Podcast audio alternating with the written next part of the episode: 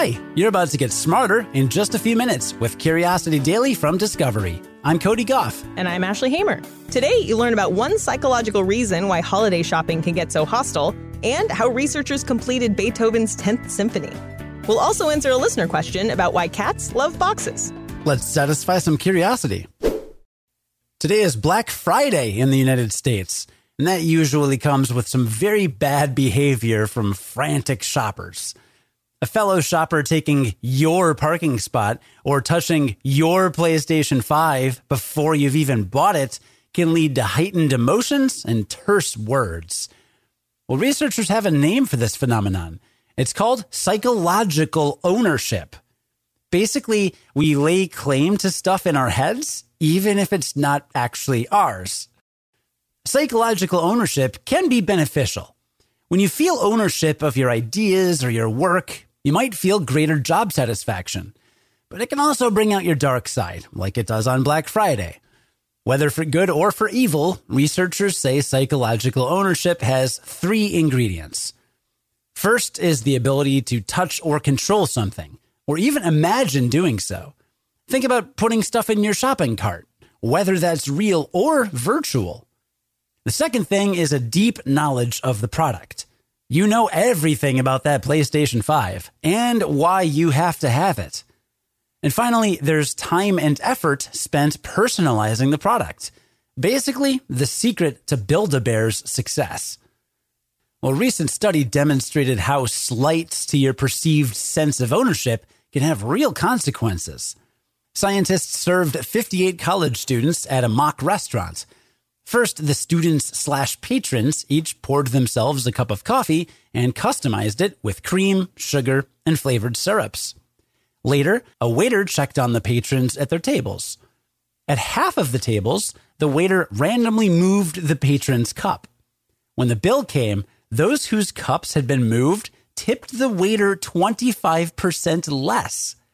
In a later survey, they said the waiter encroached on their territory and that they were less likely to dine there again.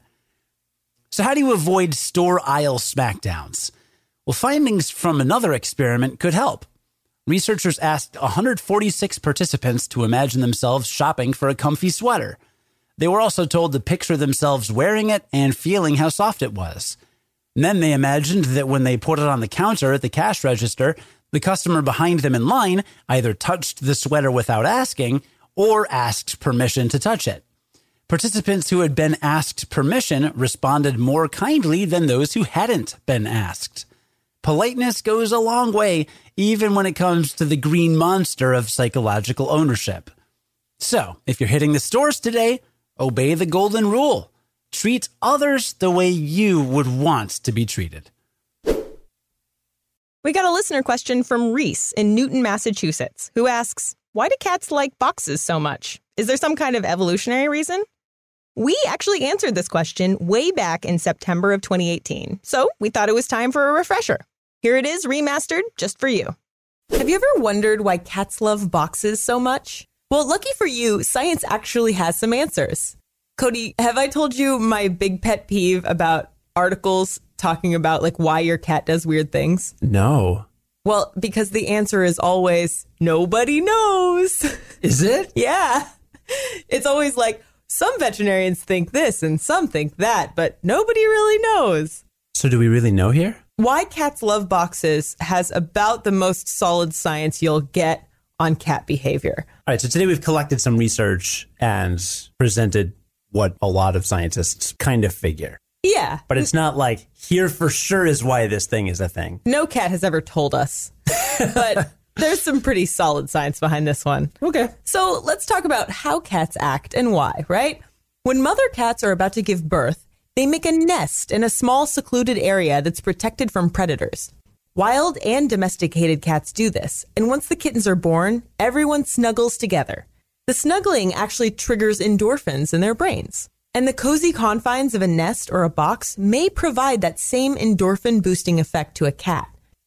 Another thing to keep in mind is that cats are naturally ambush predators, and a box is a pretty solid hiding spot. There are worse places to hide if you want to get the jump on someone.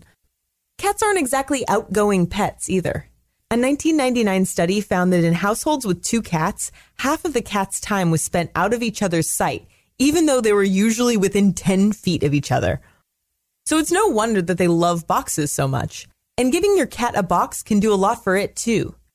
In a small 2014 study published in Applied Animal Behavior Science, Dutch researchers showed that shelter cats who were given boxes to hide in adapted more quickly and were less stressed than cats who didn't have the boxes.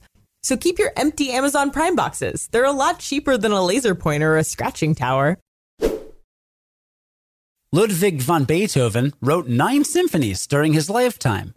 And now, thanks to a multidisciplinary team of historians, musicologists, composers, computer scientists, and a musically inclined AI, we have a 10th Beethoven symphony.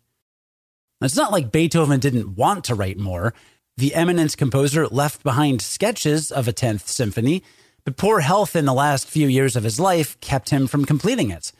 This project's team used these sketches as a starting point to create a symphony similar in style to what Beethoven might have written. Symphonies are written with a specific structure. The first movement is typically a fast tempo, and the second movement is much slower. Then the third movement comes in at either a medium or fast tempo, and the final and fourth movement is back at a fast tempo. The team needed to match the phrases Beethoven had sketched to the movements. They basically had to guess what part of the symphony each of them belonged to. And then the AI got to work. There were lots of different complicated problems that the technology needed to solve. The short phrases weren't enough to fill a whole movement, so the AI was tasked with expanding Beethoven's sketches into longer phrases. To do this, the AI used the catalog of Beethoven's music to learn his distinctive style, along with songs from his contemporaries that would have influenced him. It also had to learn the standard conventions of the musical form and Beethoven's own creative process. There were other complications too. The AI had to figure out how to create harmonies from a melody and to orchestrate the music, that is, deciding which instruments should play which part. It had work to do on the overall structure too. For example, figuring out how to bridge the various parts of music together and how to conclude the movement in a Beethoven like style. Well, after two years of work, it finally paid off. The symphony was finished. Here's a brief excerpt worth sharing via Creative Commons.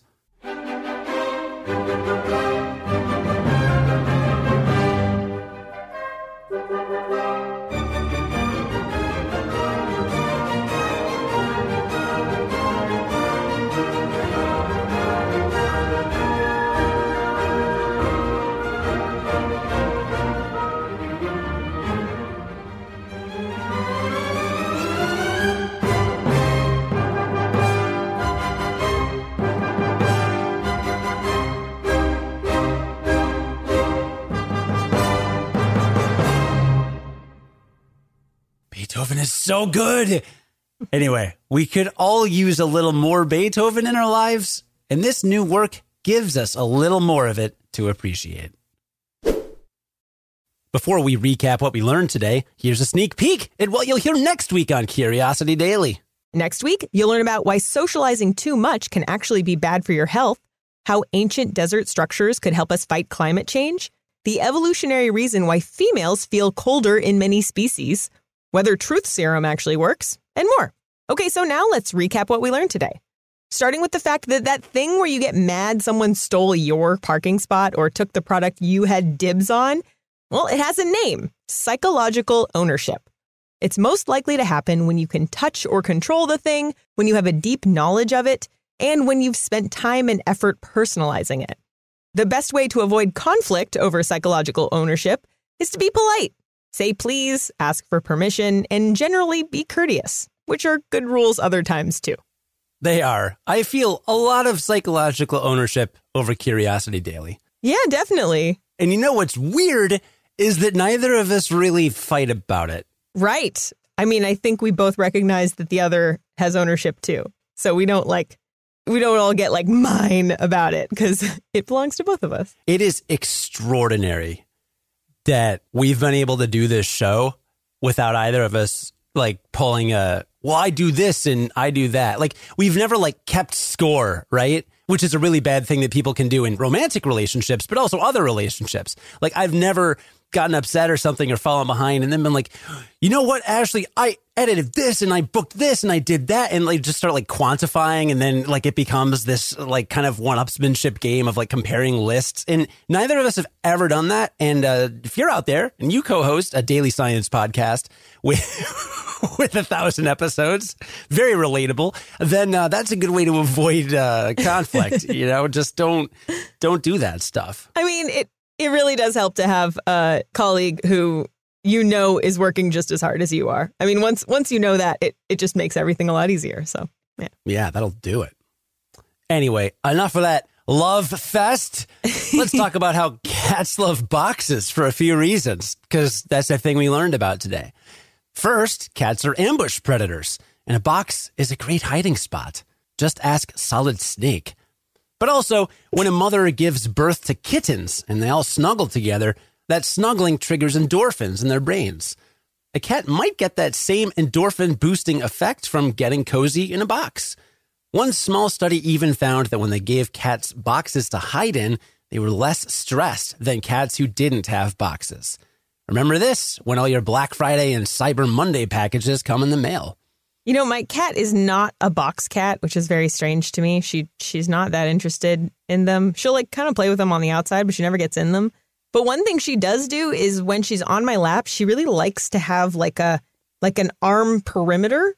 So sort of it's like my arms turn into a box and she gets to have that that safe space of like not quite a hug, it's just sort of a you have arms on all sides of your body kind of thing. It's it's hard to explain on a podcast, but uh, it's very cute. She really likes it. Do you think she's not a box person because you're not a box person? Aren't cats like their owners? Am I not a box person? I don't know. You don't like crawling into boxes?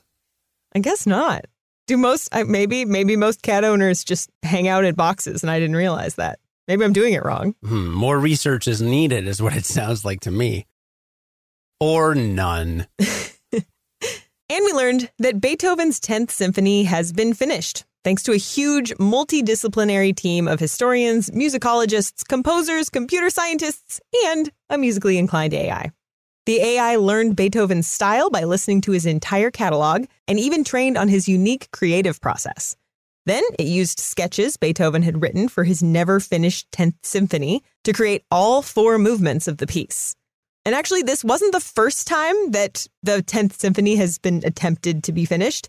In 1988, musicologist Barry Cooper completed the first and second movement, but this new vision for the symphony includes, you know, the standard four movements. So they did the whole thing. And yeah, I I usually have strong feelings about AI getting involved in art, you know, human art.